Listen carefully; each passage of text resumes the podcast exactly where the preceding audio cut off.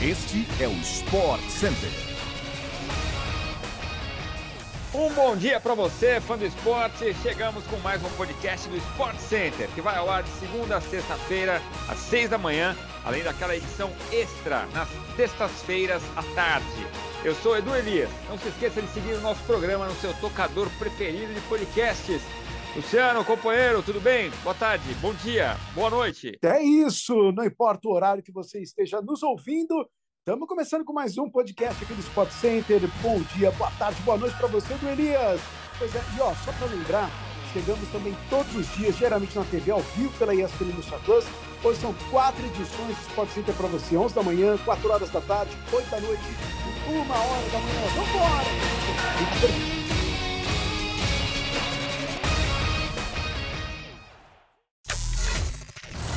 Enorme vantagem conquistada na goleada por 4 a 0 sobre o Vélez Sarsfield na Argentina fez boa parte da torcida do Flamengo imaginar que o técnico Dorival Júnior escalaria força máxima desde o começo da partida contra o Ceará, domingo no Maracanã.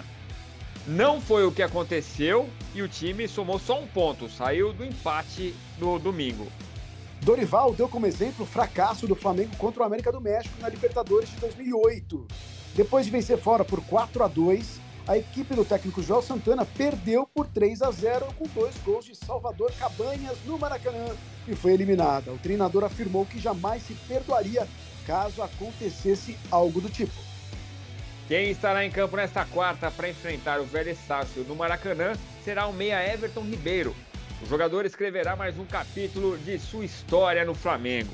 Ele vai se tornar o jogador com mais partidas disputadas na Libertadores pelo clube, 49 jogos. Everton Ribeiro defendeu o Flamengo em cinco edições da Libertadores desde 2018 e marcou 11 gols. O camisa 7 foi um dos protagonistas da conquista do título em 2019. O fã do esporte acompanha o jogo de volta na tela da ESPN pelo Star Plus nesta quarta-feira, às nove e meia da noite. Mas antes, durante todo o dia, uma super cobertura. A partir das nove da noite, o Sport Center abre o jogo, já vai estar no ar para quem quiser acompanhar tudo, todo o esquenta para esta grande partida. E olha só, hein, o volante do Vasco, Andrei Santos, tem nas mãos uma proposta do Newcastle da Inglaterra de 35 milhões de euros, o equivalente a 181,6 milhões de reais na cotação atual. O jovem teve a renovação do contrato recém-acertada com o Vasco. A proposta chegou nos últimos dias por meio do empresário Giuliano Bertolucci, que esteve recentemente na Europa. Bertolucci é um dos representantes de Andrei e principal responsável pela interlocução com clubes do exterior.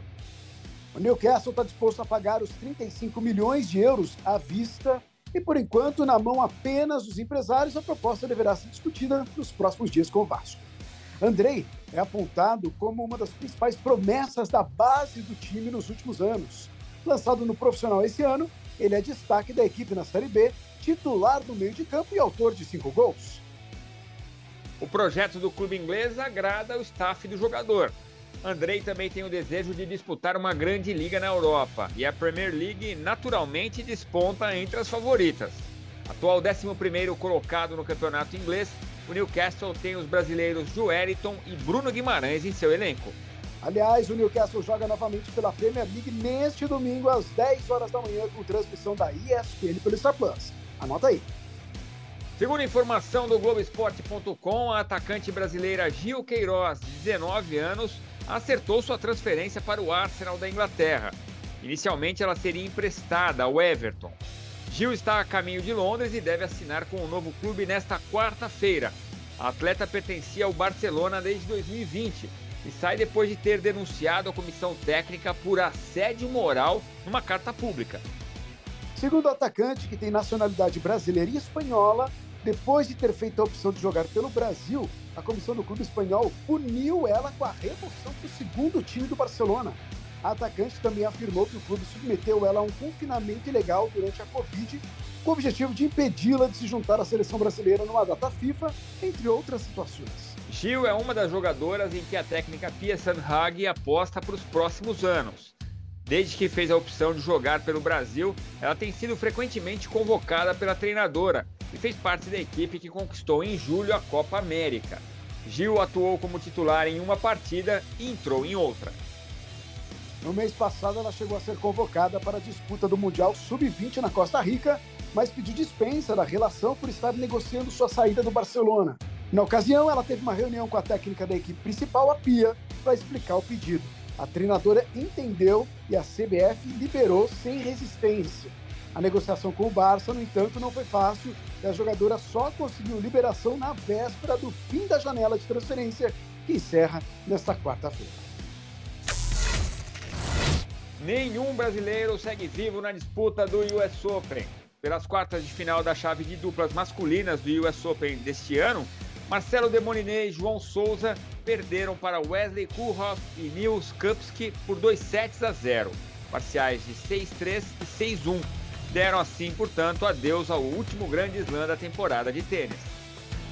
Agora a dupla cabeça de chave número 2 encara os vencedores do confronto entre Matt Pavic e Nicola Mektic contra Jean Runier Royer e Marcelo Areva. Seguem na tela da ESPN Star Plus e o fã do esporte acompanha todas as quadras a partir do meio-dia. E assim chegamos ao fim de mais um podcast do Sport Center. Lembrando que a gente volta amanhã com mais um episódio às 6 horas da manhã no seu agregador favorito de podcasts. Edu, até a próxima. Valeu, Luciano. Abraço, fã de esporte. Um grande abraço. A gente se vê por aí, ou no podcast ou na TV. Tamo na área. Até mais.